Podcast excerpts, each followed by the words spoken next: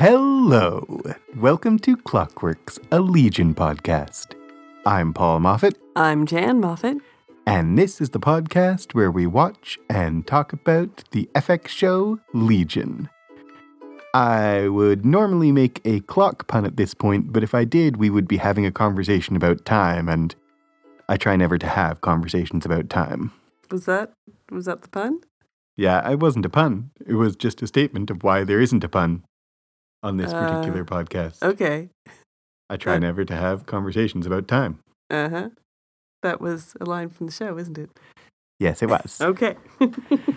We are so extremely excited. oh my goodness, we're so excited! It's season two, you guys. We're back. We are back. The show is back. Everything's back. This is the greatest moment in the history of 2018. We have like microphones and recording stuff, and like we don't sound like garbage anymore, so that's all good too. Yeah, if you have not been listening to the bonus episodes and are just here for Legion proper, uh, Hey, welcome to our new sound. Our sound is so much better. yep. Yep. That is thanks, by the way, to support from patrons. You could be a patron of this podcast and our other podcast by supporting us at patreon.com slash clockworkscast.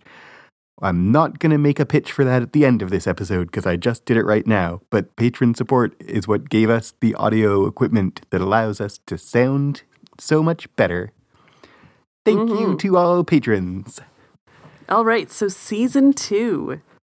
Yes, What we do you- What do you think, Paul? Let's just say officially for listeners, for the record, we are talking today about the first episode of season two of Legion. We're calling this episode arbitrarily, we're calling it White Rabbit. It's officially called Chapter 9. Yes. I really like it. Oh my goodness. Wow. It's it's it's a big change. It is. Like we've been we watched in the interim between seasons 1 and 2 we watched Fargo. We did all three seasons. All three seasons we did some bonus episodes on those and so we know from previous we know from Noah Hawley, Mm-hmm. the writer of this show that he changes between seasons. Like the tone between the three seasons of Fargo is very different from each other, and I'm guessing that the tones between the seasons of Legion is gonna be the same. Or it's going to be the same Sorry, in the sense of The being same different. in the same in the sense of being different. Yeah, absolutely. Like we saw when we saw the trailer for season two, we mentioned this a little bit, and watching this episode, I feel totally confirmed in this looks familiar. Like it's not a different show. It's No. probably and even Fargo, like there are differences, uh, but there are connections also, connections of characters and and theme and idea. Yes. And this episode really, the aesthetics of it is m- noticeably different from anything in season one. And that's kind of what I think you meant, and certainly what I mean about Fargo that you can watch a shot from an episode of Fargo and know what season it is. I am guessing it's going to be the same here. You could watch a single shot without any characters in it, and you can tell that this is not season one of Legion, it's season two of Legion because the color scheme, the uh, things that we're, the images we're coming back to are just different in this season. There's hexagons instead of circles. I know. Ah! I might talk about that more, but like it's really like significant that suddenly there's hexagons. And we will see whether this uh, continues. Like maybe we're overstating, maybe it'll be very familiar visual language to season one. I'm guessing that there's going to be a noticeable difference in the visual language now that we're in season two. Absolutely. there certainly absolutely. is a, I mean, again, there's continuity, but there's a different visual language here in season two in the first episode.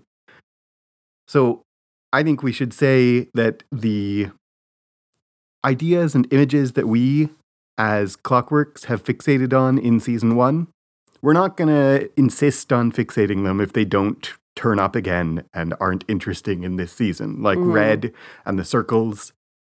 We're not going to force that if it doesn't happen. Yeah. Right? Absolutely. So, chapter 9 of Legion that we are calling White Rabbit was directed by Tim Mielants, written by Noah Hawley and Nathaniel Halpern. Tim Mielants directed one episode of season one. That was chapter five, What's on the Other Side, which you'll remember is the one where uh, David sang the creepiest cover of Rainbow Connection in the history of the universe. Mm-hmm. And we had a lot of uh, time in the astral plane and inside David's head. Nathaniel Halpern wrote two episodes of season one.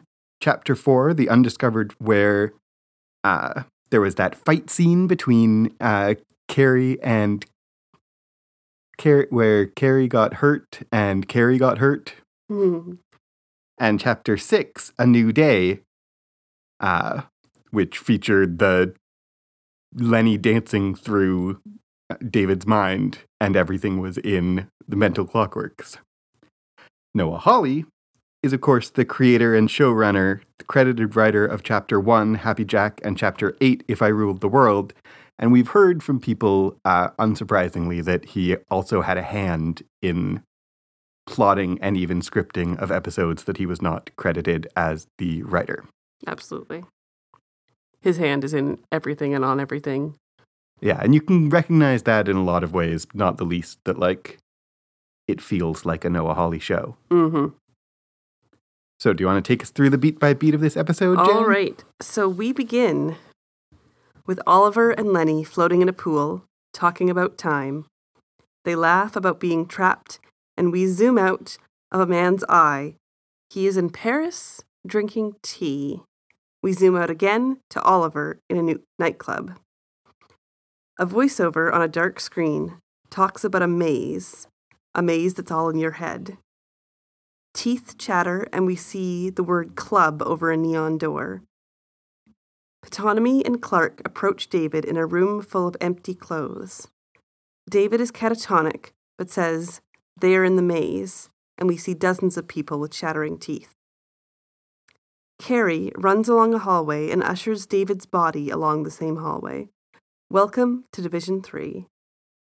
We cut to Syd licking her hands and face, having switched bodies with a cat. Carrie comes in to tell her that they've found David. All right. Um, my first thought about all this is just there is throughout this whole episode a lot of disorienting camera placement, and we start with it. The first Mhm. thing we see is a camera coming out of the water up at the sky, but it's sideways, so the water line is vertical instead of horizontal. We literally don't know which way is up. Yep. Uh, and we see a reflection. Lenny is floating on the water, and we see her hand, but her hand is reflected, so we see it twice, and it's not. I just said we're underwater going up, but maybe we're above water and seeing a reflection of the sun. Like, Yeah. it is not clear where we are. Yep. And then that camera placement leads to a more literal, like, they're floating in a pool. Where? Where is it? Even before we get zoom the zoom out and we see that it's in someone's mind, we like, where are they? Yeah. And the fir- like, And even like the oddness of like the pool is an odd shape. yeah, It's not like a rectangle or circular pool. It's a, like a weird kind of flowery shape. and that's like, It's I don't know, maybe that's just off-putting. a fancy pool, but Yep. it's non-standard. Yeah, exactly.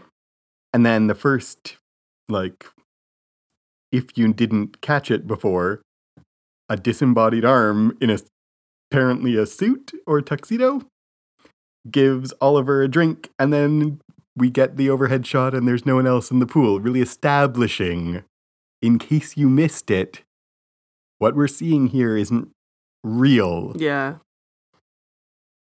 Yeah. And they're they're wearing uh, black and white. Lenny's got the black and white bathing suit, and Oliver's got black and white and gray bathing trunks. so and is that does the gray indicate that he has a level of moral ambiguity that Lenny doesn't? I'm not sure. It it it is a muddying of him Hmm. more than a muddying of her, which I found interesting. We also see twice a shot of the sun with this quite pronounced circle around it. Mm-hmm. Uh, the circles again. and there's not a lot of circle imagery in this episode, but we start with one. Mm-hmm. And maybe that's just because of circle imagery, but there's a lot less circle motif in this episode than we're used to. So I wonder, like the ring around the sun is reminiscent of David's orb. Mm.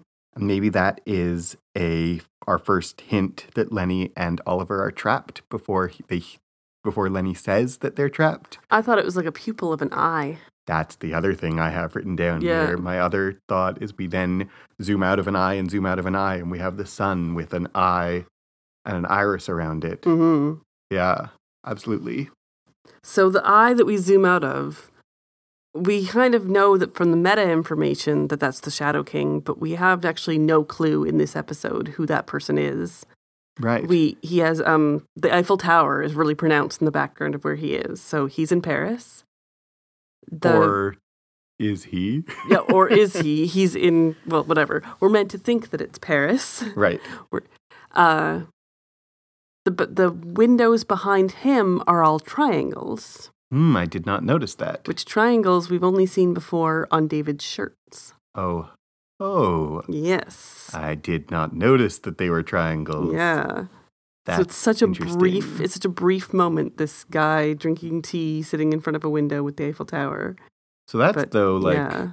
that's a clue if we didn't have any meta information that we're looking at the Shadow King hmm or something connected to him. Like we know from meta information that the actor who plays that man sitting is the same actor who's credited as Amal Farouk. hmm I don't doubt that that's who that is. Yeah.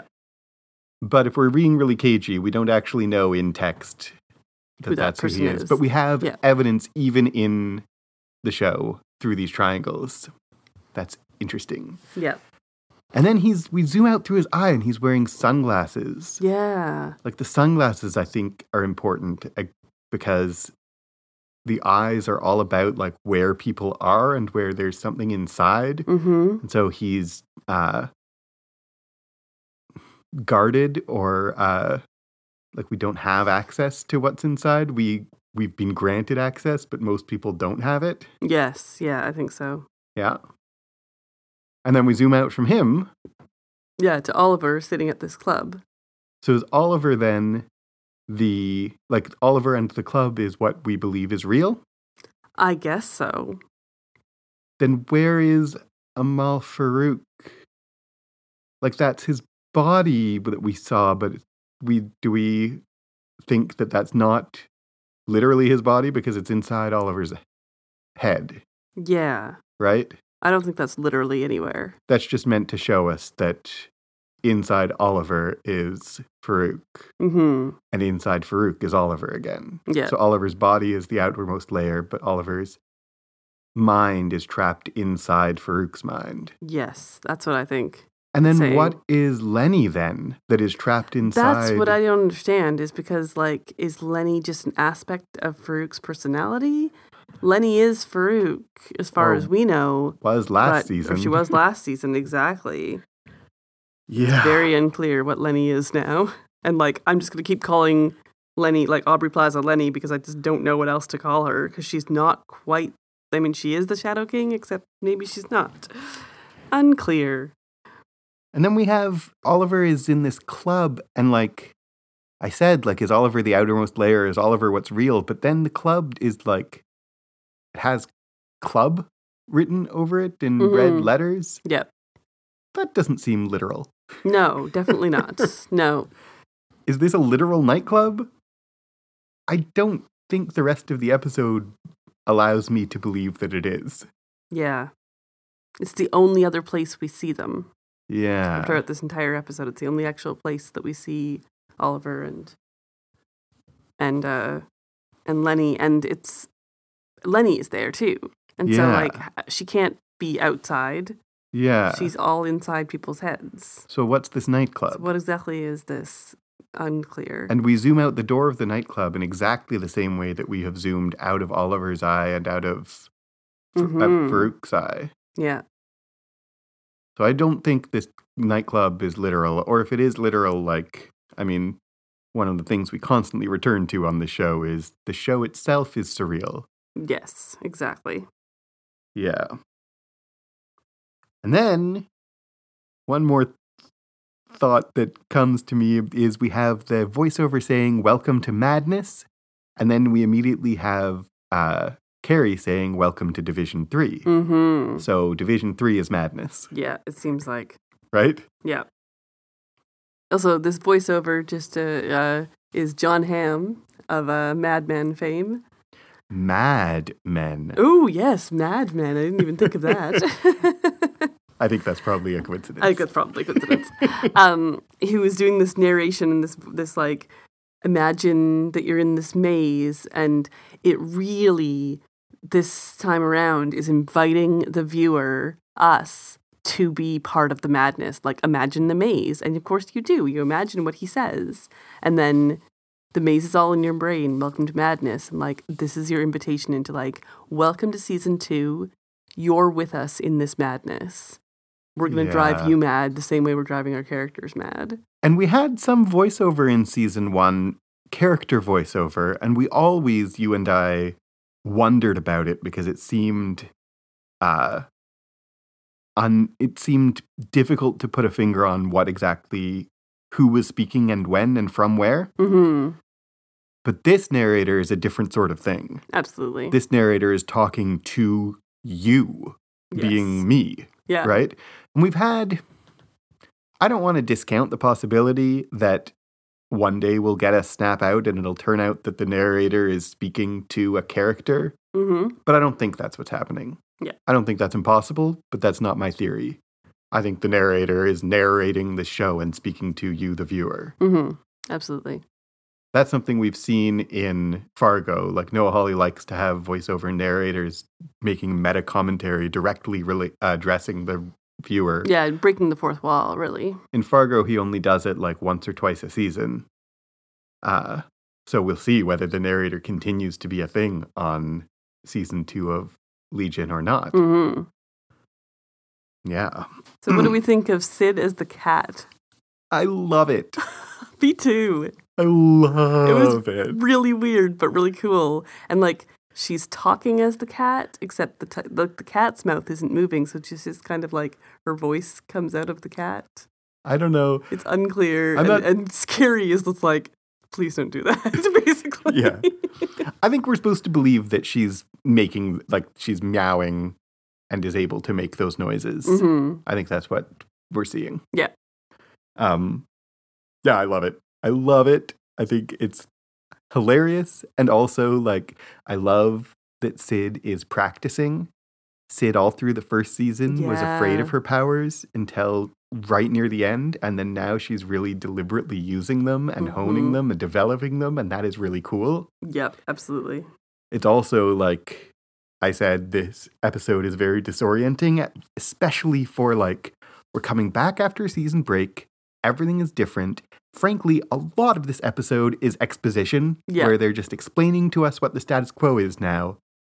But at the same time, they keep disorienting us enormously. Yeah, yeah absolutely. This shot, the first shot we have of Syd, of her like staring into space and then licking her hand and licking her, brushing her face, and you're like, what is Yeah, going on? Is is Syd completely mad now? no, she's And just a cat. No, she's just a cat. um, so, anything else to say about this section? Only that the chattering is really super creepy. Oh yes, absolutely. And this whole episode, maybe this season, is about madness as a contagion. hmm So we want to think about through this episode and through this season, I suspect. Like the first episode, the first season was about David's madness and whether he was mad and whether like his mental illness or his psychic ability was what made the world seem irrational and is he delusional or not. hmm But this is about, I mean, we have a little uh, title card, part two, The Madness of Crowds. Is that part two, meaning season two is about the madness of crowds? Yeah. Uh, I think partly it is. Yeah. And this is all about like madness can spread, delusion can spread, ideas are like viruses. Uh, Hmm, if season one was about uh, delusion as a parasite, season two is about delusion as a virus. Yes, I agree with you. That is that's a good, really good point. We'll see whether that holds up, but I'm putting it out there, putting my money on yes, it's going to. Mm-hmm. So there's the title card right here, part two, The Madness of Crowds. Just to be clear, there was no part one. We There watched it like How many times? We watched it like three or four times now. There is nothing at the beginning saying part one or chapter one or anything. Uh, just to I clear. really thought I had just like taken my eyes off the screen or blinked, but no, I've gone doesn't back. No part one. So we see a view from outside Division 3, zooming back into the inside. David is in a chair and unresponsive as Carrie attempts to revive him. A basket head and his mustachioed women are watching. Cary takes off his helmet to connect with David, and they're surrounded by guns, men with guns. Female Kerry emerges, and the guns back down at her threat. David wakes and asks for waffles. Later, Ptonomy and David are in a restaurant where Ptonomy fills him in on where they are, the divisions, what Division 3 does. They have joined Division 3 to fight the real enemy, the Shadow King. David is confused and thinks it's only been a day, but before Ptonomy can fully explain, Syd shows up. She lets him know that it has been a whole year and what she has been pining for him. They reconnect and go to the White Room to have lots of sex. All the sex. I first of all, the title card Legion in the water that then is covered by a boat, which turns out to be a sushi boat. Yeah. It isn't sushi, it's a waffle boat. It's a waffle waffle boat, and there's waffles on the boat, but that style is like a sushi Yeah. train or a sushi boat. Yeah, there's restaurants that have those, and they're usually They're usually sushi, restaurants. restaurants. Um. Anyway, lots of disorienting happening again. Mhm. That we have three different steps of wait, where are we? Oh, we're somewhere else. Oh no, we're somewhere else again. Yep, exactly. Um, I think I would like to see in this season. Uh, I'm kind of starting to feel like Kerry's badassery is a little informed. Mm-hmm. We are keep being told like, run away, but like she doesn't do anything that impressive. And even Yeah. last season, like she fought all the guys and got beat up and shot and hurt. Yeah, exactly. And so like, She has a lot of bravado, but not a lot of follow through. So why would they back down? yeah, I was really surprised that they backed down because of her. I would like to see, please, in this season, that actually in action and not just talked about. Mm-hmm. But before that, this helicopter shot of Division 3 and all of the windows is this big, like, hexagon uh, honeycomb shape. And it sounds like it sounds like there's a helicopter, but it sounds like buzzing, like it's Hmm. bees buzzing outside of a hive. So the hexagons, I mean, let's say right now, uh, set designer, hmm, maybe I shouldn't say right now because I didn't check that it's him again. The set designer for season one was Michael Wylie. I believe it's him again. Um, s- it looks like him, even though it's the sets are different. It looks like him, and it looks actually a little bit like Pushing Daisies, which we, he was also the set designer for. hmm Um, but anyway, I I assume it's him again. It is. Good. Yeah.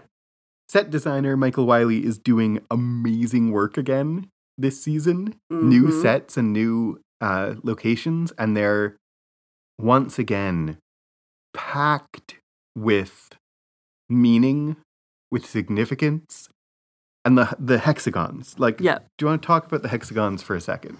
Because Well, I mean, the shift from circles, from this like infinite shape, from this like, yeah, just a circle shape to something with sides, with corners, a harsher shape, uh, like reminiscent of bees and hives. And it's just making us think very different things Yeah. than last season. And the circles uh, have lots of meanings, but like what you said about infinite, like the circles are all that this peaceful psychedelic, like everything's all cool, man. We're all just one, really, if you look at it from the right perspective. And it was the X Men symbol. Like there was circles constantly with X's in them. And I haven't seen that at all this episode. We have that we have hexagons hexagons, but no X's. and I like a lot the emphasis you're putting on honeycomb and hive mind. and Mhm. like we have we haven't seen him yet in your recap, but uh no, we have yeah, the General head, Fukuyama, Admiral Fukuyama, anyway. Admiral Fukuyama. Basket Head, and his three women who speak with him. They are a hive mind. Mm-hmm. and they are living in a beehive. Yep. And there are honeycomb shapes all over. And we're talking about groups instead of individuals. And it's not a self contained infinite thing of a mind, is an infinite self contained circle. It's we're all joined together, and what affects one affects everybody. Yes, exactly. And at the same time, there are sides. mm-hmm. Like it's a six sided figure. Yeah. Yeah. I think hexagons, man, they're all over this episode. Yep. I really like Ptonomy's glasses. yeah. And Ptonomy's his, got his new whole look. outfit, his like cool pinstripes. I like that. I like. I've always liked Ptonomy's look. Uh I like his new glasses. I think they Mhm. look great. He looks. I mean, and they not only they are good looking, but they also signify that time has passed and that his Mhm. role has passed. Yes. He used to be holding a Tommy gun, and now he's wearing glasses. Yeah. And that he is now. Uh, he's now associated with a signifier that represents seeing. Mm-hmm. He's looking at things, and then later we see he's connected to investigations. So he's not the shooter fighter in the signifiers that are associated with him. He's gained a new perspective, and he's now the one who looks into things. Mm-hmm. And it also signifies that time has passed. He looks older with glasses because uh, it's the future to da- to us and to David. Yep. Things look different, and that brings me to the our location in time has always been ambiguous, but this season feels like it's set further in the future than the last season did. Mm-hmm. Like if last season was somewhere in the 60s or 70s, this season seems like it's somewhere in the 70s or 80s instead, Yeah. right? Absolutely. Um I So- love go. Uh, just Ptonomy explains the divisions and says after the Lazarus affair, which what's that? Yeah, I just have in my notes what is the latter Lazarus affair? I'm hoping we'll find out eventually. This is a show that gives us answers, so I'm really assuming that we will find out eventually. I mean, Lazarus is the story of Jesus raised Lazarus from the dead. Lazarus is a figure of like being raised from the dead. And so I'm guessing it has something to do with Farouk Or someone who is supposed or to be dead and isn't. to, Yeah, exactly. I think not for. I mean, maybe. I think not Farouk because although Farouk has been around for a long time, he wasn't on their radar as a threat until after. Yes, that's possibly true. So I feel like the Lazarus affair, though, is you know someone should have been dead and was alive, and it freaked everyone out. Yeah. I like in their conversation here uh, a lot that David is simultaneously acting as this straight man audience surrogate. He's like, was there a guy with a basket on his head? yeah. right? And he's also at the same time the weirdest source of weirdness, Mm-hmm. right? He's both the sane man in a world gone mad and also the mad point of view, unreliable narrator through whom all our madness is filtered. Yes. That's Absolutely. quite a trick Mm-hmm. to make him both of those things at once. Yep. Um, but he totally is. Mm-hmm. And this time we're straight up hearing the voices in his head. Yeah. Like straight up conversations. He says like, "Did do you think he knows?" what do you think about that? Yeah. I think well, we, we thought what we weren't sure in previous seasons was like, is he hearing other people or is he hearing himself? And now at least two of those voices are definitely both him. Yeah. They're both voiced by Dan Stevens. He doesn't have a British accent anymore. Yeah. The one of the voices. Maybe they will eventually. Is that because that voice isn't his rational mind, or is it just because they decided that it's time to make them all sound like David? Hmm. Unsure. Um, but the two voices talking in his head, I love that in this episode. I hope they keep it up the whole season. Yeah. Uh, yeah, I really like it. I did not recognize at first, on first watch, in this moment, I didn't recognize that those were both voices in David's head. Mm-hmm. Uh, Absolutely. but eventually I did in this episode on the first watch, and then watching it again, I obviously recognized them.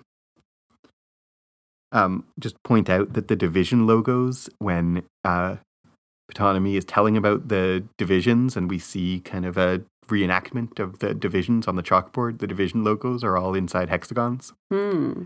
I didn't Division one, that. Division two, Division three are hexagons. Ooh.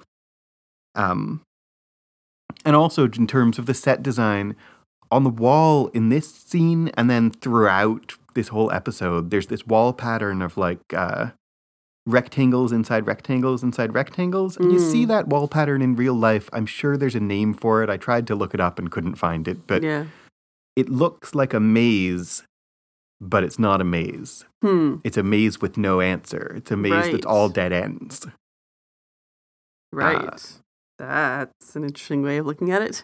Yeah, that's how I look at it. um, is the voice on the PA still Jermaine Clement? No. right? Definitely not. No. Yeah, It doesn't have the same accent. no, but Jermaine can do vo- No. accents. Oh, yes. But it's, I don't think it's him. No. I don't think so, and it wouldn't make sense that it would be because we're not in Summerland that he built anymore. Exactly.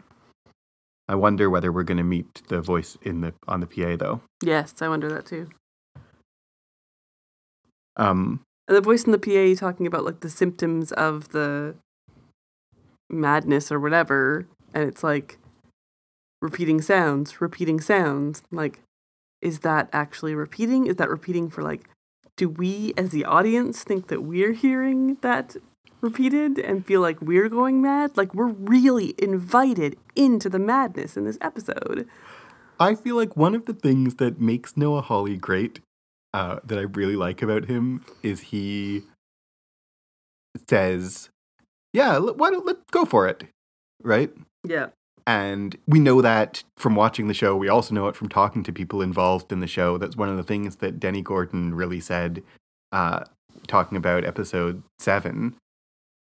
Both that the silent film was just like a sudden idea, but also that she said his approach to her as a director of an episode was like, run with it. You got an idea, do it. Mm-hmm. Um, and so I wonder whether repeating sounds, repeating sounds was just something that struck him as funny and they were like, okay, do it. yeah. Or maybe there's a deeper significance. I mean, there's both because it can be both without Yeah. being that. But like, it is just like it's inviting you into the madness. It's the the title cards. I realize now of like not having a number one when you hadn't have a two. You're like, did I see a one? I'm sure I saw a one, and you didn't. You didn't see it. and they're just creating paranoia They're in the audience. exactly. Yeah, I totally I like this thing you you keep bringing up of inviting us into the madness for sure. Uh I like a lot the moment when David is like, "Can I kiss you?" She's like, "You better." And now they can kind of just use that white room without it being infected by the Shadow King. well, apparently, Apparently, later on in this very episode, we'll see maybe it, Yeah, maybe it still there's is. still trouble there, Yeah.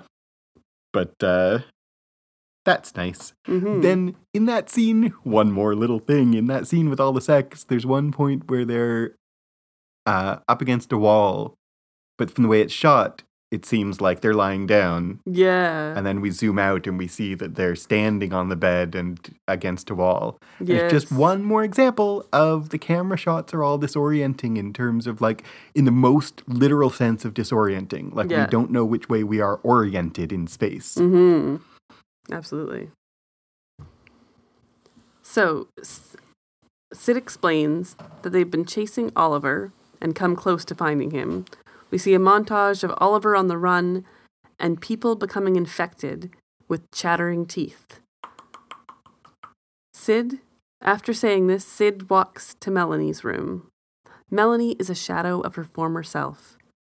They discuss their men and how they disappear. Syd pours her tea, but is optimistic about David and Oliver both returning. But Melanie says things won't be the same. After Syd leaves, Melanie does the same vapor drugs that da- David used to do, this time coming from an elephant.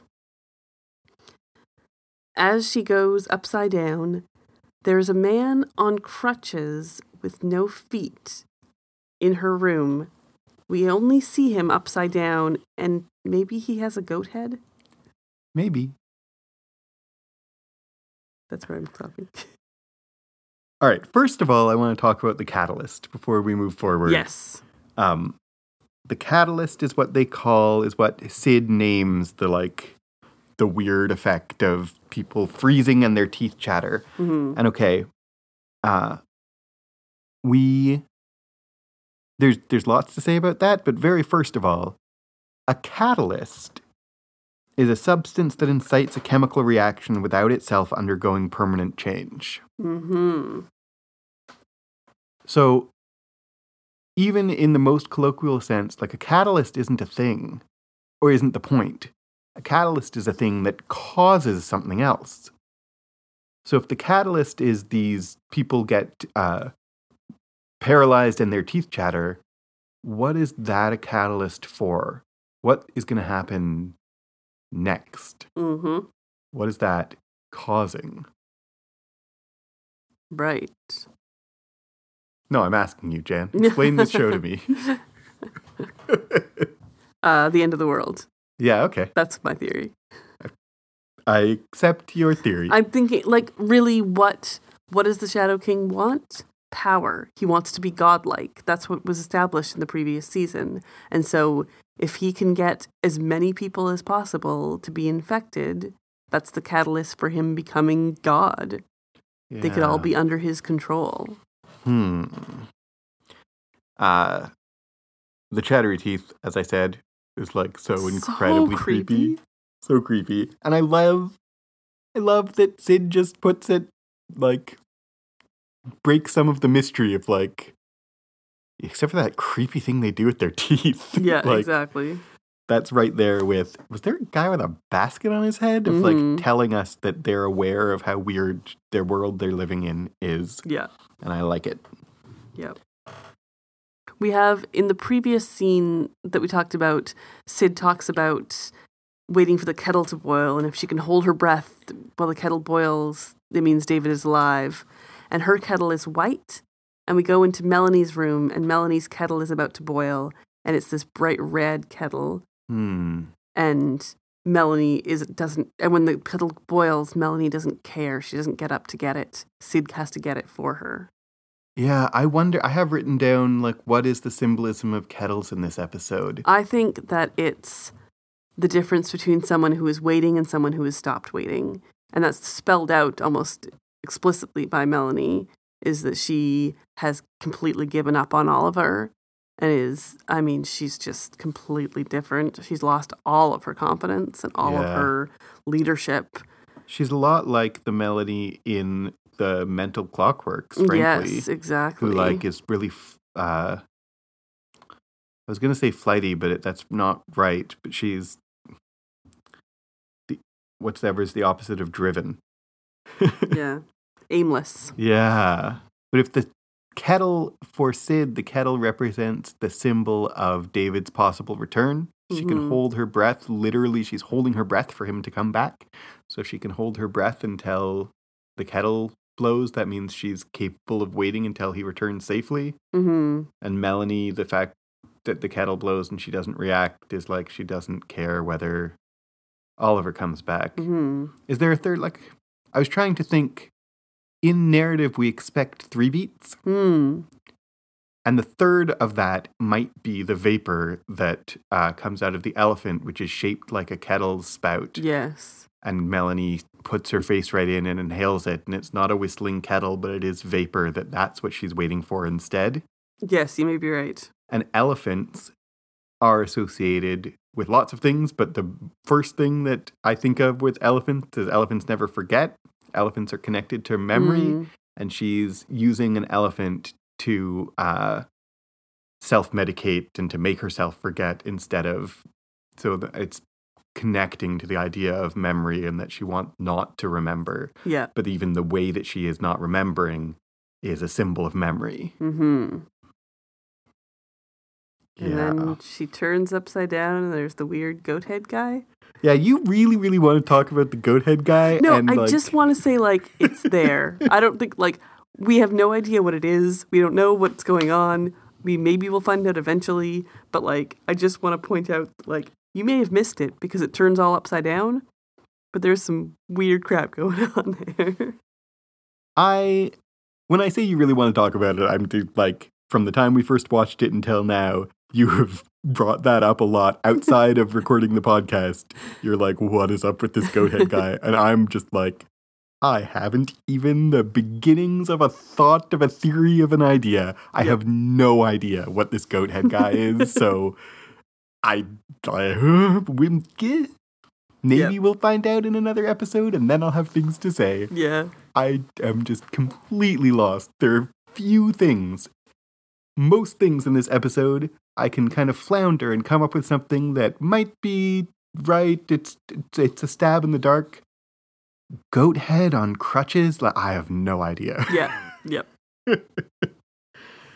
Um, there's hexagon. Melanie's table is a Mhm. hexagon. Yep. and there's a hexagon pattern on her wall in her room. And also, like, this is not the first time. In the last season, Melanie also made an explicit connection between David and Oliver. Yeah. And here we are again, and it's not just because of the Shadow King that David and Oliver are like, like she sees a connection between them, and Mhm. therefore she sees a connection between herself and Syd, and she makes that very explicit. Like us, our men, we're in the same boat, Yep. and Syd does not want that connection to exist. No, not at all. So we move on with a title card that says Chapter 3 Delusions. Now, just to point out before I get into the recap, this says Chapter 3. The first one said Part 2. Right. So that's different. We get another Jon Hamm vo- voiceover. The story of Zhuang Zhu, a monk who isn't sure whether he's a butterfly or a monk. We see an egg crack with a chicken side, and the narrator tells the story of Albert A., who isn't sure if his leg is really his leg and eventually cuts it off. Another egg with a slimy black beast cracks open. Lenny grabs the chick, kills it, and the black slimy creature feeds on it. Then Lenny picks up the creature and kisses it. The narrator talks of psychosis. Then David sees flashes of the orb, and the question uh, remains of what do you remember? So. So right. this is a whole like just completely storytelling part. This isn't anything to do with the actual plot of what's going on with David. This is just like here's a story time. Yeah, and we've talked in previous season about uh, this show, and Noah Hawley and Fargo also likes to just let me tell you a story, have a character tell you a story that I'm not going to explain. There is actually some explanation of the stories in this section, Mm-hmm. not a ton, Yep. but there is some, and we're left to make sense of what these stories mean and how they're related to the rest of the episode. So, Zhang Zhu, this is a story that I'm have been familiar with outside of uh, Legion. How about you? Uh, it sounded familiar. Yeah. So the idea of the philosopher who dreamed he was a butterfly, and then when he woke up, he didn't know whether he was a butterfly dreaming he was a philosopher or a philosopher dreaming he was a butterfly. Mm-hmm. Um, usually, when that story gets told, it's a story about uh, like existentialism and the uh, unreliability of knowledge, and that you can't ever know what's real. Mm-hmm. In the context of this episode, though, it's in the con- it's presented as an example of delusion Yeah. of like this idea comes into his head and then he can't get rid of it. And we're presented in this in the context of this narration, we're presented the- his story as if well, of course he's a person per- who's dreaming he's a butterfly. Yeah. The uncertainty about who he is is a delusion, is this idea that could become psychosis. Like we're not actually invited to wonder about the nature of reality. We're invited to wonder about the nature of what the difference between what is known and what is believed but untrue, right? Yeah. Which is really highlighted by the next story of the guy who cuts his leg off. That like it really was his leg. Yeah. There's, there's no there's no chance that it wasn't his leg. It was really gross that he cut it off. And putting those two stories right next to each other also really emphasizes that, like, no, Zhuangzhu was Zhuangzhu. He was not a butterfly. Yeah. He dreamed he was a butterfly. I've never, act- like, the story has always been presented to me before as, like, who could ever know which one he really was? Like, a Zen. It's a Yeah. Zen story. Yeah.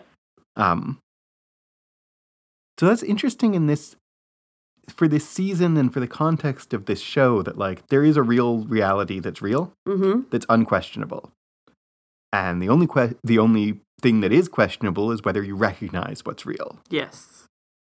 and that's part of like drawing us into madness maybe is in the last season we didn't ever have grounding or we very rarely had grounding on what was real Mm-hmm.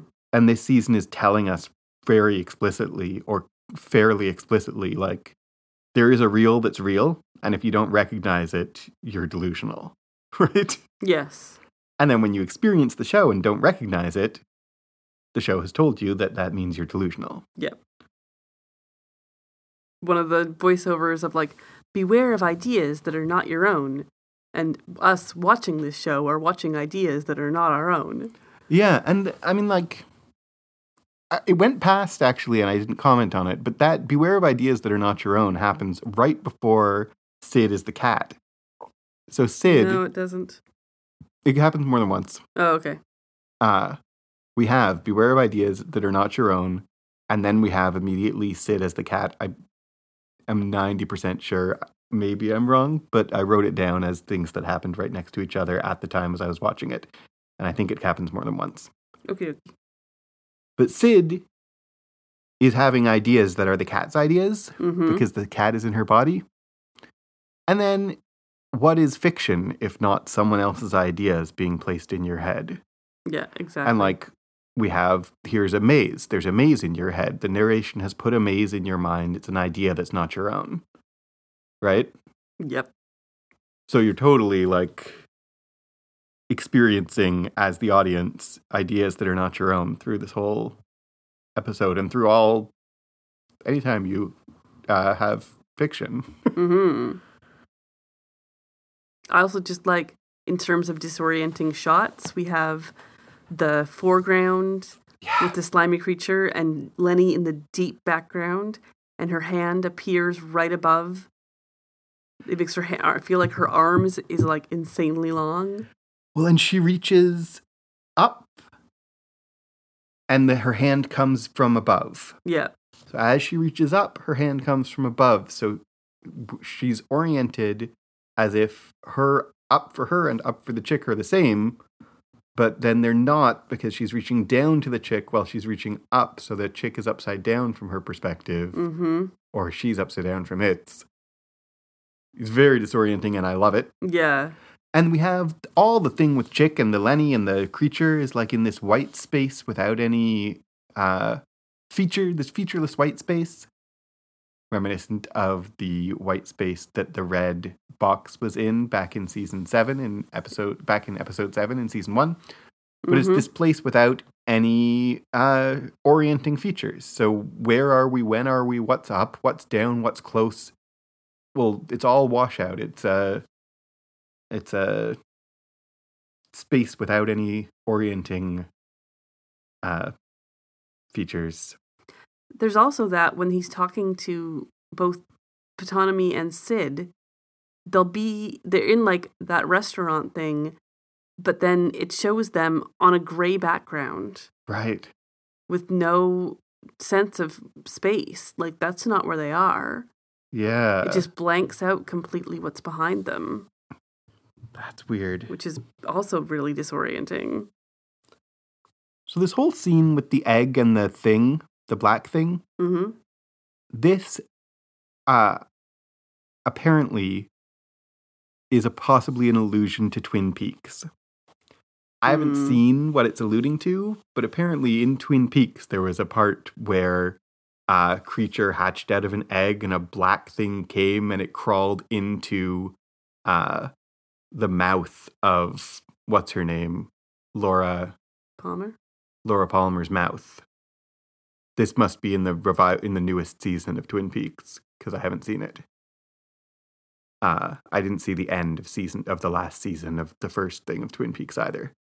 But apparently, there's a lot of similarity of like a black creature that hatches out of an egg in a surreal scape that represents evil and is Mhm. crawling into the mouth of a young female protagonist. Now, uh, does Lenny eat that? You said she kisses it, and I watched it again after I I read this. Uh, after I'd watched this episode a couple of times, I stumbled upon a reaction to this episode. I usually try to avoid those because I want to give my reaction on uh, unaffected by other people's reactions as much as seems fair.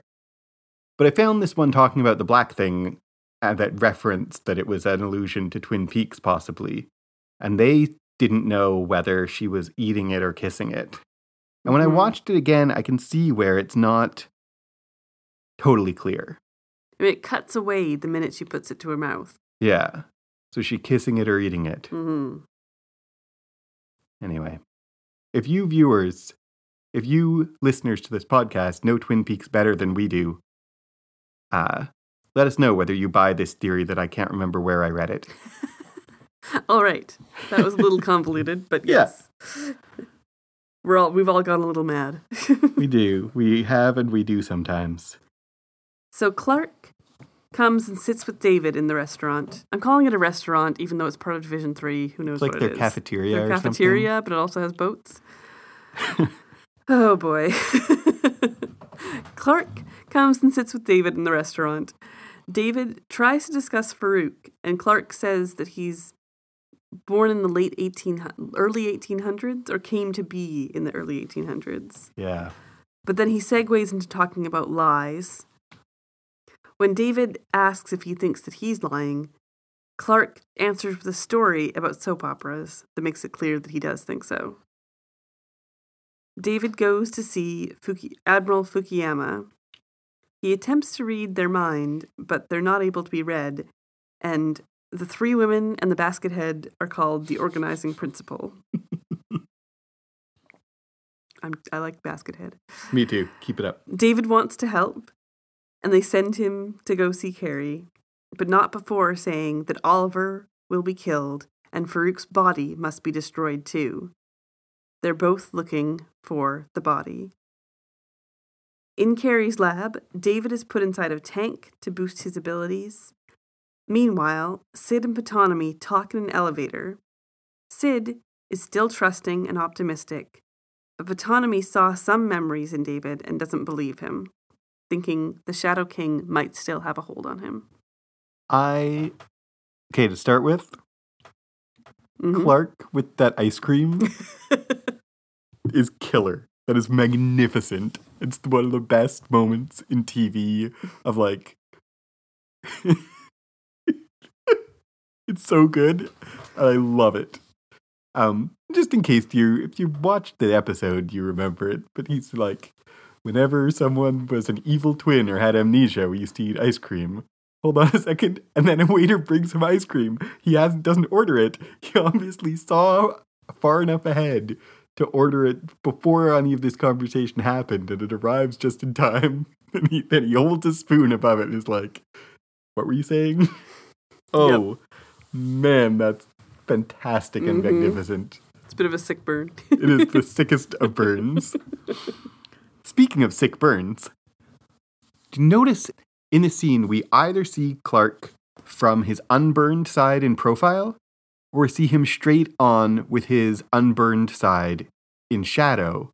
We don't ever see his burned side in profile, and we don't ever see him straight on with his unburned side clear mm-hmm. when we're looking right at him, we see him burned and disfigured, disfigured. And when we are seeing him from the side, we don't see any sign of his burns. Yeah, that's interesting. And there's a real, like, it is a trope of a two faced character or a character with scars, and you show the unscarred side when they're being good and truthful, and you show the scarred side as their dark side. I'm not sure that we're doing anything that simple here. No, I don't think so either. The scarred side is uh, complicated for Clark because it is also, in addition to being like his scarred side, that possibly we might want to read as his dark side, which I kind of hate when a visual scar is a signifier of evil. Yep. In this, his scars are a signifier of uh, David having hurt him. Yes. David's the one who gave him those scars, uh, vicarious, sort of. Mm-hmm. Uh, They're a visual symbol of his distrust in David. they're a visual symbol of his distrust in David and of his reasons that he should distrust David, Yeah. and of the way that he has been harmed by his contact with David. Mm-hmm. So maybe we see him from his unscarred side when he is uh, presenting his trusting face to David, and then when he reveals that he doesn't trust David, we see him straight on. Mm-hmm. That may be true. But his, yeah, and there's real shadows splitting his face in half when we're watching him straight on. Yeah. Anyway, What do you think of the organizing principle? I'm not sure the way that it's present. Like you said it as if uh, that's the final answer and who Admiral Fukuyama is. I read that scene as just like we are the machine that bleeds, the organizing principle. I don't think the organizing principle is any more his, there his identity than any other of the stuff that he said. Hmm. Okay. Maybe I misheard, misunderstood. No, I. You might be right. I just. We'll, we'll have to see whether that's what pans out. That's not how I read it, Yeah. which doesn't mean I disagree with you. It's just not what I read it when I saw it. Mm-hmm. Um, But like it's like Admiral Fukuyama is the guy with the basket on his head, and then the three in the credits, women. they're ver- they're credited as Vermilion One, Vermilion Two, and Vermilion Three. Hmm. They're not. Nothing in the actual text names them that, but they're credited that as that. Interesting. I okay. So what do I think about? What do I think about them? I think many things about them, and Yeah. the first one is just that I love the premise a lot. Yes. Uh everything about it. Yeah. From me the too. the basket head is the one thinking, and there his voice uh is kind of what we're basically said, but they're not like uh they have their own agency because when it first said he said master says that we blah blah blah blah. Mm-hmm. So they he telepathically communicates with them, but they aren't like extensions of his body. They're somehow have will of their own. Uh I love their voice and the sound of it just on an aesthetic per- in an aesthetic sense that like everything I like women in mustaches models like not just women but like yeah. uh, uh, conventionally beautiful models Mm-hmm. with mustaches. Yep. Uh, with and in this scene with like giant magnifying lenses in front of their faces, Yeah. It's and they're standing on hexagons, Yes, they are. and their voice that sounds just like Shell from Portal. Not Shell. No, sorry, like GLaDOS from Portal. Oh, Yeah. Yeah, their voice reminds me a lot of the Portal games, especially Portal 1. yeah, Portal before GLaDOS gets uh, revealed Yeah. when she's at her most robotic. Mm-hmm. I love the sound of it. I love everything about Admiral Fukuyama in both conception and execution. The, The- basket on his head, the absurdity of both the basket and the mustaches are just like they're comical and uh, absurd. Mm-hmm. Uh, and I like that about And the- the room itself is absurd. It's like got like basically paintings on the wall that are lit up that are like really off putting. You have David standing at what looks like the top of a staircase, but the stair but he it's once again disorienting. Like it's like he's floating in midair. yeah. And the basket head is in front of trees, but the, Yeah. the ground is like the the landscape that is on the wall behind Baskethead is shot from above. Mm-hmm. So we also, it- it's like they're both in midair. mm-hmm. And then there's a ski- cityscape behind one of the Vermilions Yeah, exactly. that's also like a weirdly not- oriented. Yeah. I like thematically, like they're all about. We've we've mentioned already this season's about hive minds and in high and collective identities, and so they literalize that that like this is four people who are one person. Yeah. The fact that they're multiple like that means that David can't read their mind, and it also means taking the title of the show, Legion. Uh, David is a person who is many people, and in the Mhm. comics, he's uh, has multiple personality disorder. In the show, he's schizophrenic, which is not exactly the same thing. Mm-hmm. Um, and maybe he isn't schizophrenic, but he has voices in his head that speak to each other. Mm-hmm. Maybe he will turn out to have multiple personalities also in his head. Uh, in any case, he's a person who's more than one person, and Admiral Fukuyama is a person who's more than one person, Yeah. and Oliver is a person who's more than one person. Mm-hmm. And we have these different conceptions of being multiple. Yeah. Exactly. I love it. Yep. Um, I kind of skated past it, but this this part has the scene with. Uh, they tell David to take off his clothes, and Kerry emerges from Cary's body. Is and that this scene we haven't? Yeah, it is. Okay, you're not going to come back to that again. No. Uh, the so So I basically, mean, I didn't really get it the first time I watched it, but it's like they're like get naked, and so female Kerry is like, "Oh, I would like to see that as myself," yeah, yeah, that is absolutely like, and it's hilarious. haha, Kerry wants to see David naked. Yeah. and she's like, what? Yeah, exactly. Yep. Um, she just completely lacks in social graces. She sure does. Backing up a bit from that, still in the room with Admiral Fukuyama, though, we talked a lot in season one about what exactly is the nature of the psychic abilities. Like, is it Mhm. bodily or mental? And we have an answer here Hmm. uh, that the Shadow King's abilities are genetic, meaning of the genes, physical, not mental. Yeah. So his body, even though he's not in it, his body is where his power lies. And you have to do something with his body, prevent him from finding it, prevent him from. And we also, uh, in season one, where is it? Where is it? What are they looking for?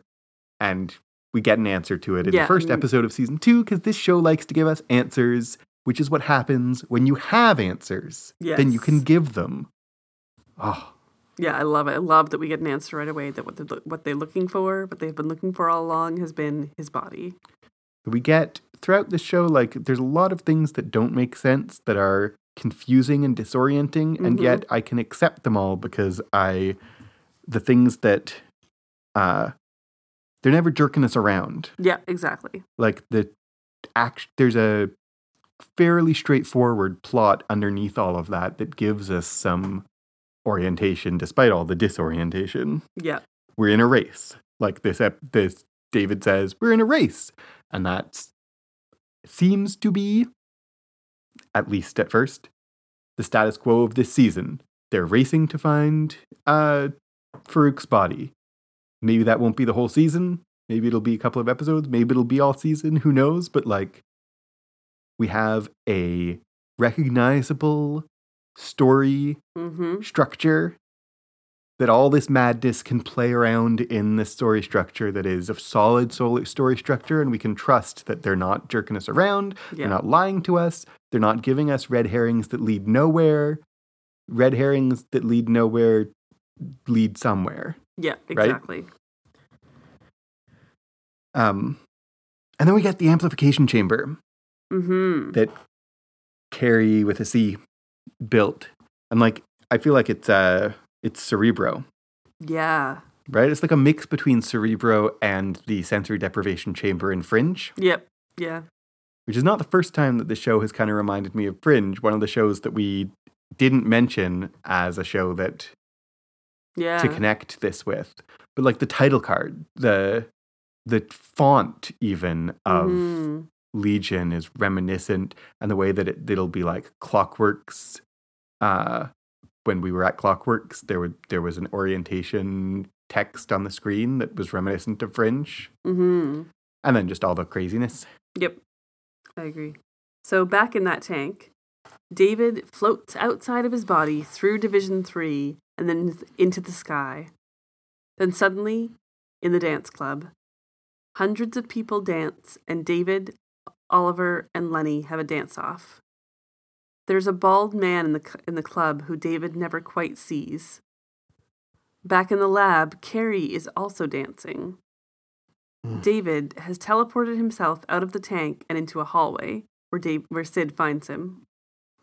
They go to her room, where she's upset that he's keeping secrets from her and worried that he'll leave again. He gives her a compass that always points her back to him.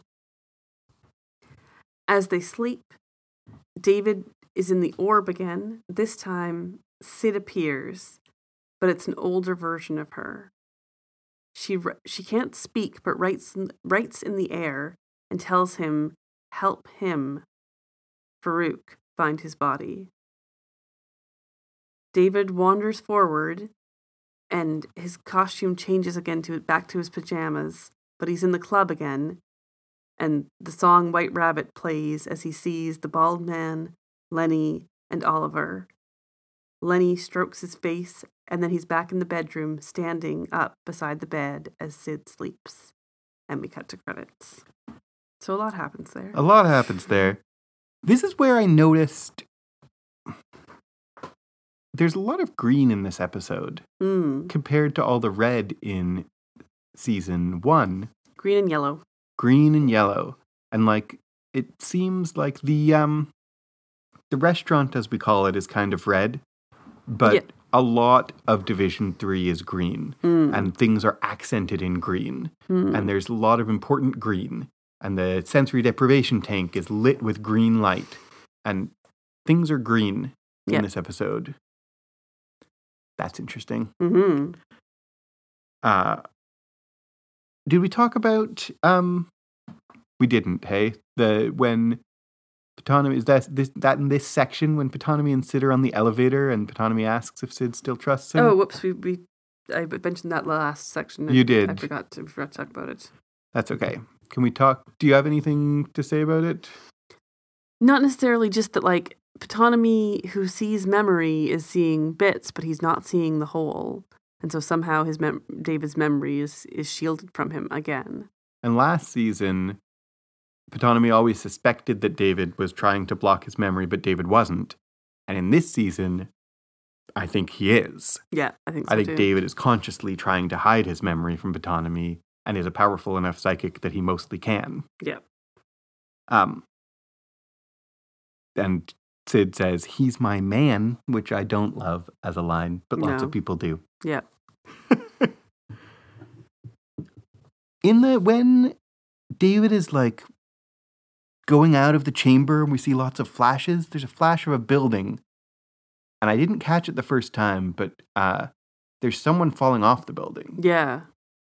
We saw that in the trailer, Mm-hmm. not we saw it more close up than we see it in this episode. But like there's someone falling off that building. Yeah. I think we're coming back to that building and what is going on there Mm-hmm. in the next episode or so. Yeah. And then what what do we uh do we have anything to say? Do we make anything of the like kids playing Duck Duck Goose? What's that about? Yeah, it feels like he's doing a tour through Division 3, and there's children there. Like, children are mentioned earlier in the episode as well. Children can't be inf- infected because they're too young. Yeah, no one These knows are the why. These are the children of the people who are infected, oh yeah. is my guess. It could be. And so, like, they go to, like, they show, like, these scenes, like these outdoor scenes with peop- with a bunch of people who are infected, like the library and things like that. And so there would be children there. So those children need to be taken care of. So I think that that's what Division 3 is doing. Hmm. Okay. I can buy it. Who is the bald monk guy? Who is the bald monk guy? I feel like he's the red herring Shadow King. Like, is that Amahl Farouk somehow as well? Is that uh, the devil with the yellow eyes looking normal? Hmm. You know?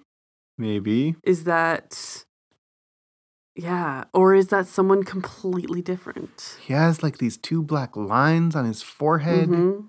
Like, I don't recognize him from anything. No. There are not a lot of characters on Legion who come from the comics. Like Mhm. in the first season, only David, the Shadow King, and sort of Professor X by who didn't Bailey even really appear. Yeah. So I don't think I don't recognize him from the comics. I don't know Legion comics the best, though I know them a lot better than I did when we watched the pilot of this show because we've read a bunch of them. Hmm But like, I think it's fruitless to try to hunt the uh, monk with two lines on his forehead up in the comics. Yeah. So, I mean, at this point, he's a mystery. I'm going to go out on a limb and say my theory. Here's my theory. Say your theory. He is one of David's personalities in his head. Hmm.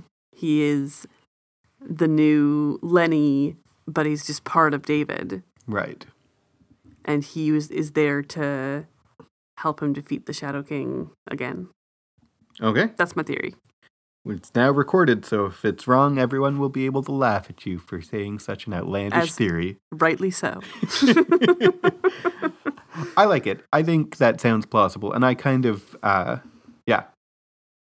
I, I don't want to say I thought the same thing. I just didn't say it, but that sounds right to me. Actually, also, hmm I think we're meant to think that he's maybe the Shadow King, but I think he's not. I'm not sure we're meant to think he's the Shadow King because he's very like, uh, n- he's mysterious, but he's not threatening. Yeah, that's true. He is not threatening. So the dance sequence. The dance sequence, I mean, first of all, amazing. Secondly, like- amazing. Yeah. It's so good and so bizarre, but so cool. But what is it? Okay. Because Cary starts dancing. Yeah. Yeah. Okay. First of all, okay. Okay. Okay. Okay. the dance sequence is amazing. And then Cary starts joining in, and that knocks it up a notch from amazing to phenomenal. Like, Mhm. it's, I don't know why that is the thing that pushes it over from being great to being the best thing, but Yeah. it is. It, it makes it the best.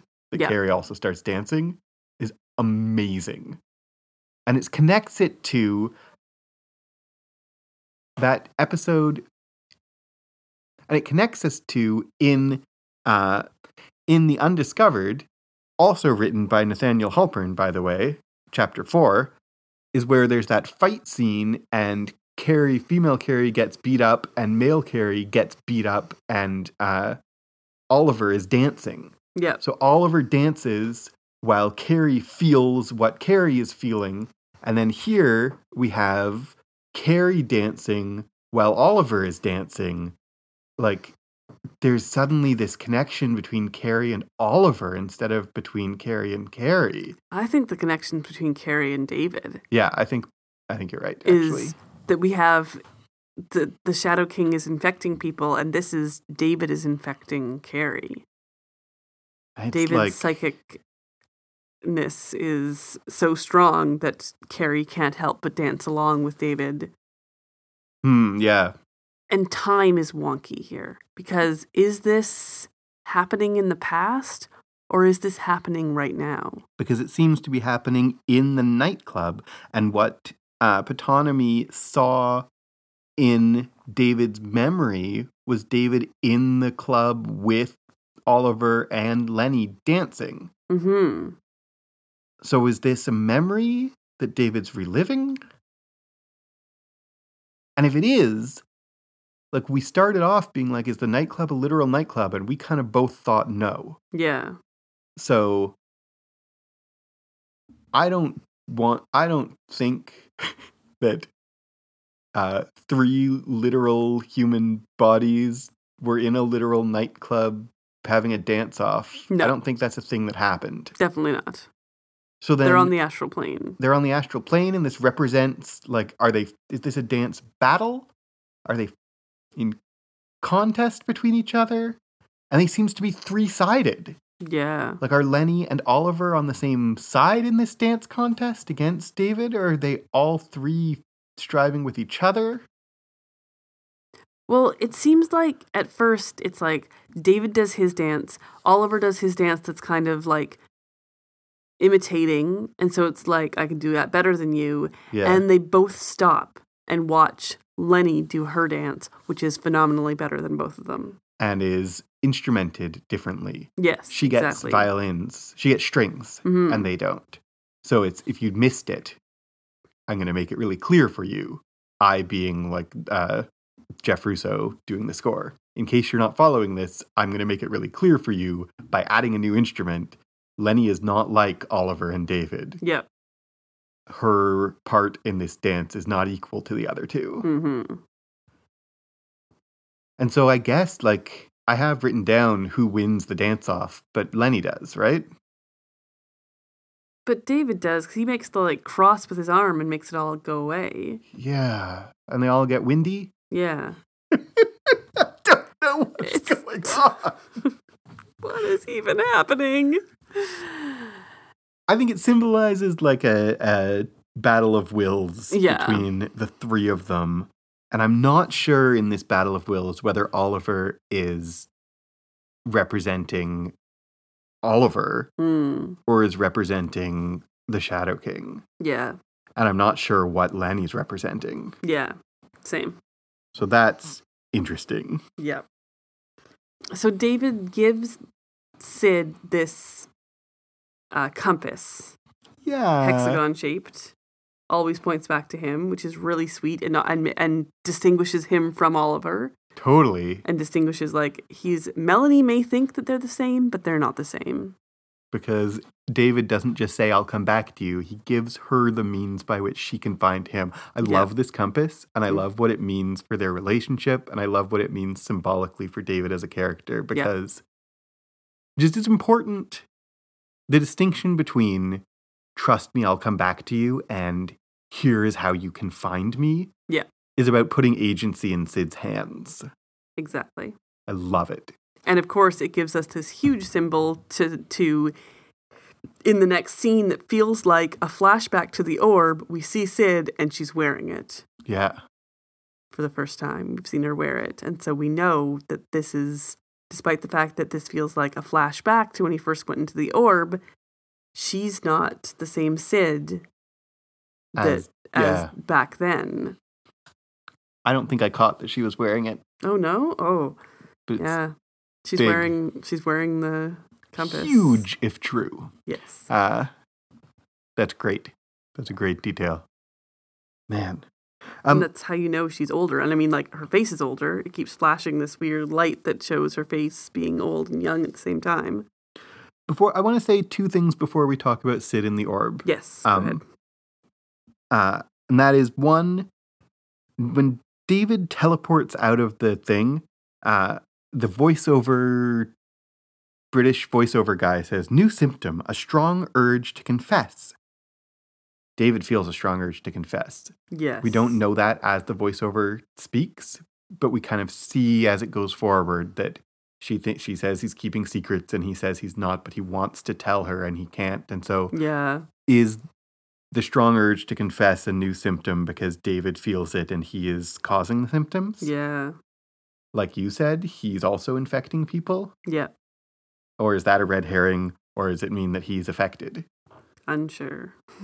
Um, and the other thing I really want to point out, I very much want to point out before we move on, is when David and Syd fall asleep, we see a shot of them cuddling in the white yeah. room, and we see the black slimy thing cla crawling towards him, Mm-hmm. uh, towards the bed. Yeah. We heard. So the questions about that are in previous times when we saw rot- rotten things in the astral plane, that was the Shadow King.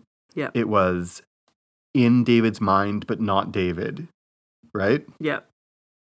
The questions we had on first watch about that are the questions I have once again. Is that slimy thing David or not David? Yeah. We heard earlier that that slimy thing is a delusion, is a representation, a symbolic representation of an idea. Uh, oh no, Mhm. sorry. We heard that that slimy thing is a symbolic representation of a delusion. Yes. a delusion is an idea. Mm-hmm. So if there's an idea in David's head that's coming towards him that is a delusional idea, what is that delusional idea? And then immediately we see that Syd told him to help find Farouk's body. Yeah. Is that the delusion? Yes. That's I my question know. for you. I think it is. I don't think this is really Syd. But maybe it is. Maybe it is. I don't know.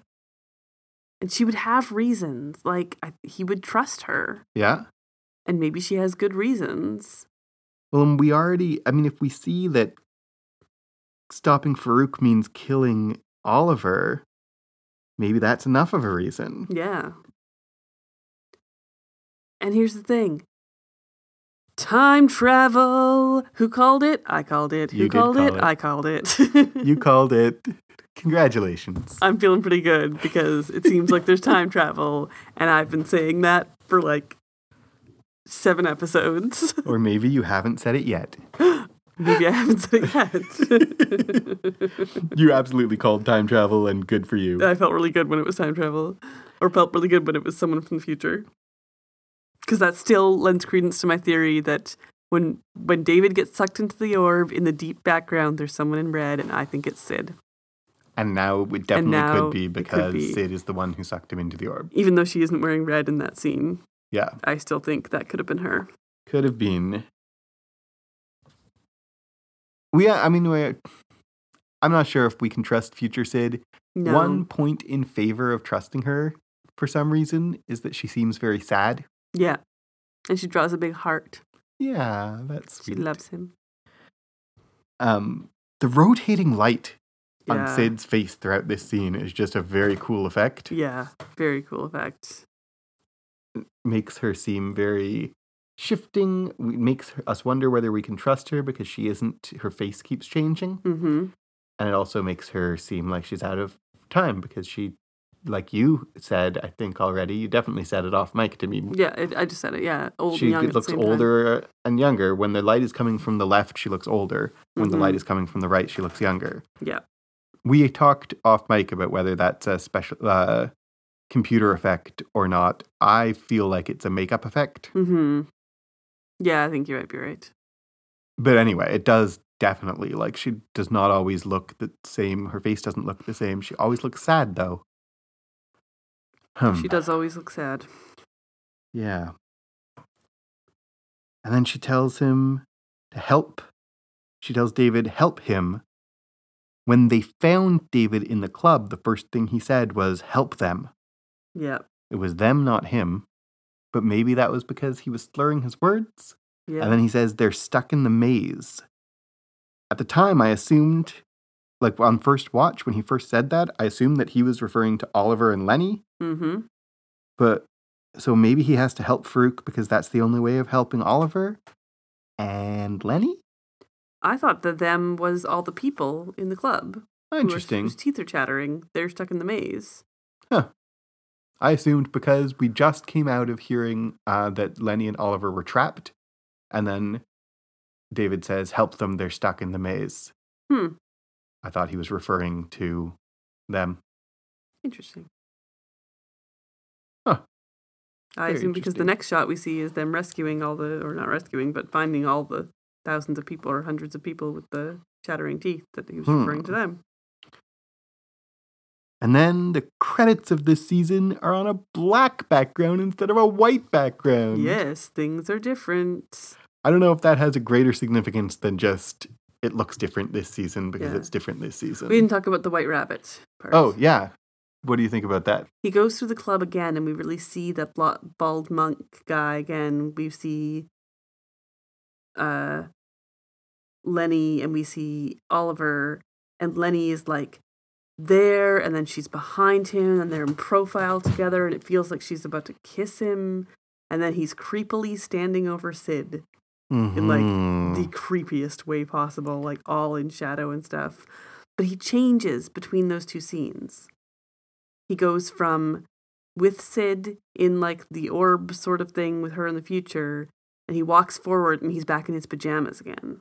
yeah. So it feels like it's present. It feels like it's more like a dream that's happening right now to him, as opposed to him thinking about the past. And always the question is what is happening now and what is happening then when you have psychics and psychic projections and like Yeah. because I read the whole orb as a flashback that David is thinking about this flashback so we look back at it. Yeah.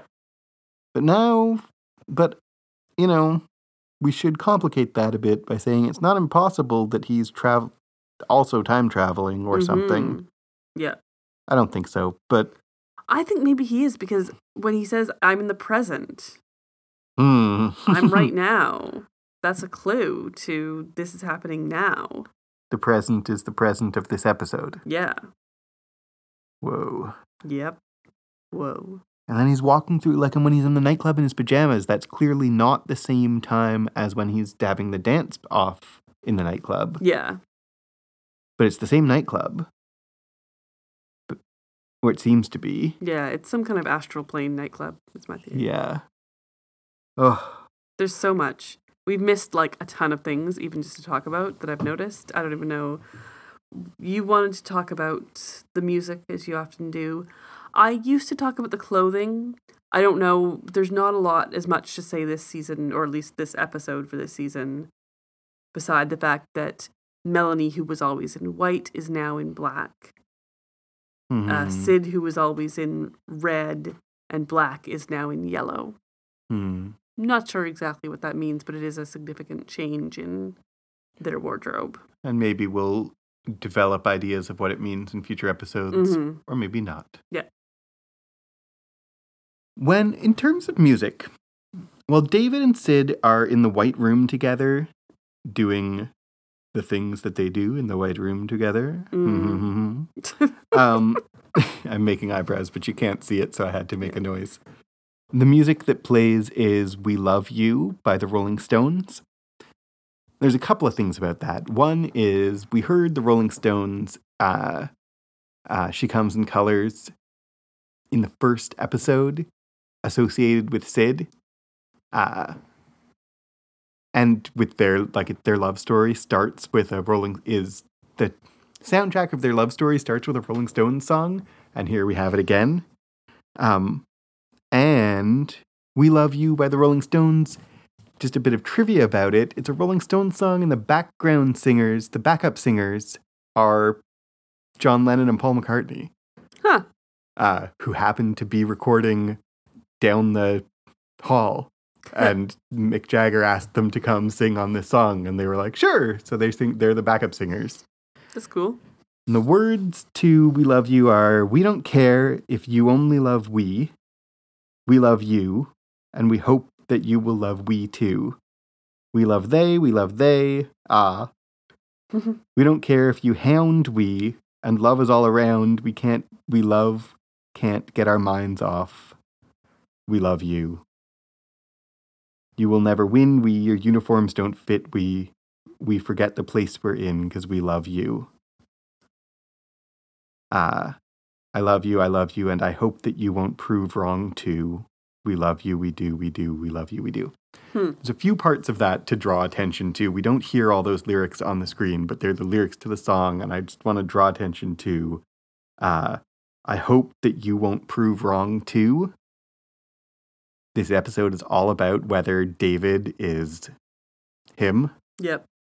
and he, uh, whether he's going to prove untrustworthy to Syd, and in the end he does, or maybe he doesn't. He proves untrustworthy to present Syd so that he can be trustworthy to future Syd, I guess.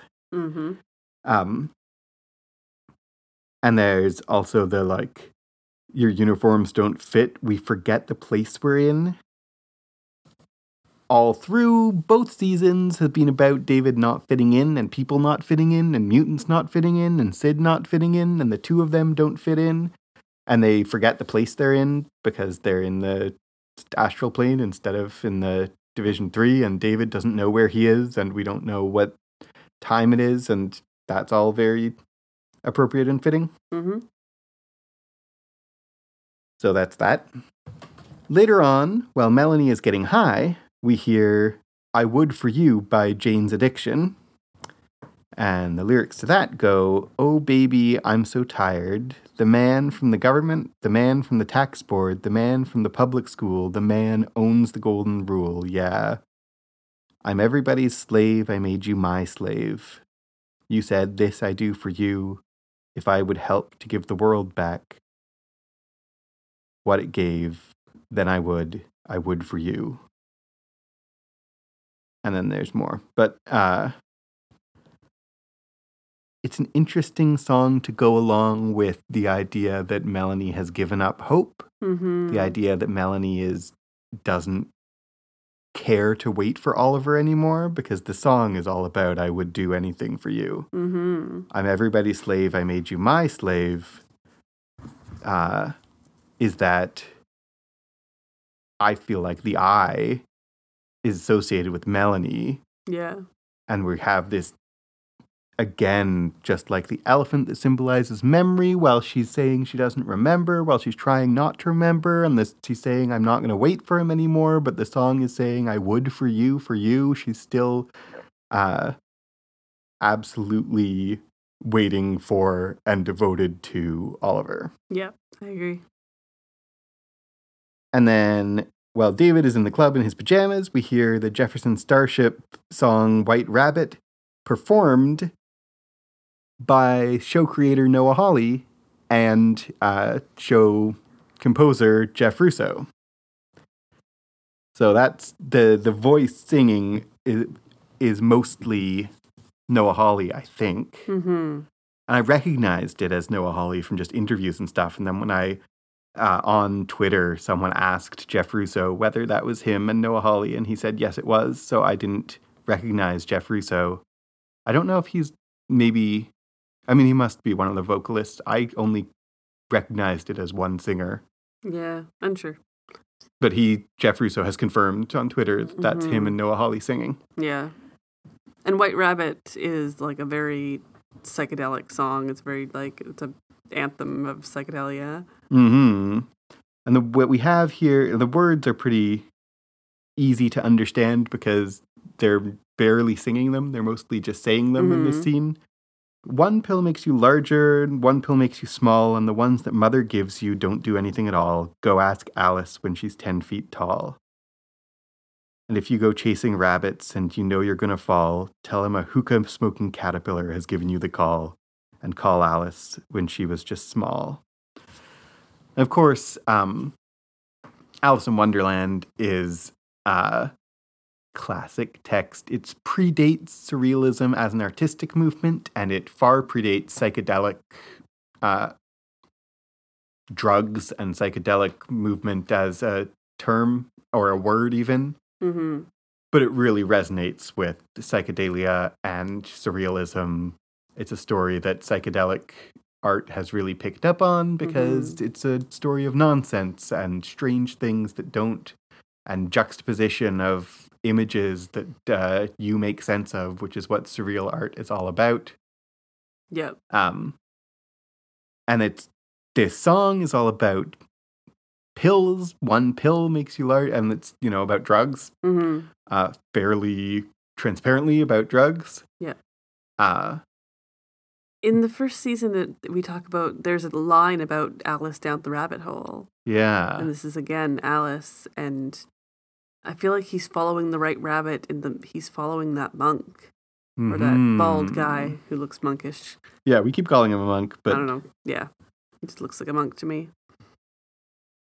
Yeah. We named this episode after White Rabbit because this is like we are back. I I felt like uh as the ending song of the show, it's announcing to us the viewers that we're back down the rabbit hole. Mm-hmm. Yeah. Um we usually talk about uh stories told in every episode. I want to just point out uh this we have the story of the maze in the desert that the narrator tells us. Mm-hmm. We've basically covered that one, I think, what we want to say about Yeah. it. Um, tells David the story of the divisions, and that's uh, more than we've known about the divisions up till now. And it, Mhm. I think it orients Ptonomy again as I've said, as like a uh it orients him differently from how he was oriented in the first season. He's the one who's explaining things and establishing things like he was in the very beginning of the first season, but gets less throughout the first season. Now he's kind of back in that even more than he ever was, Mm-hmm. telling David what's what. Syd tells David the story of the catalyst.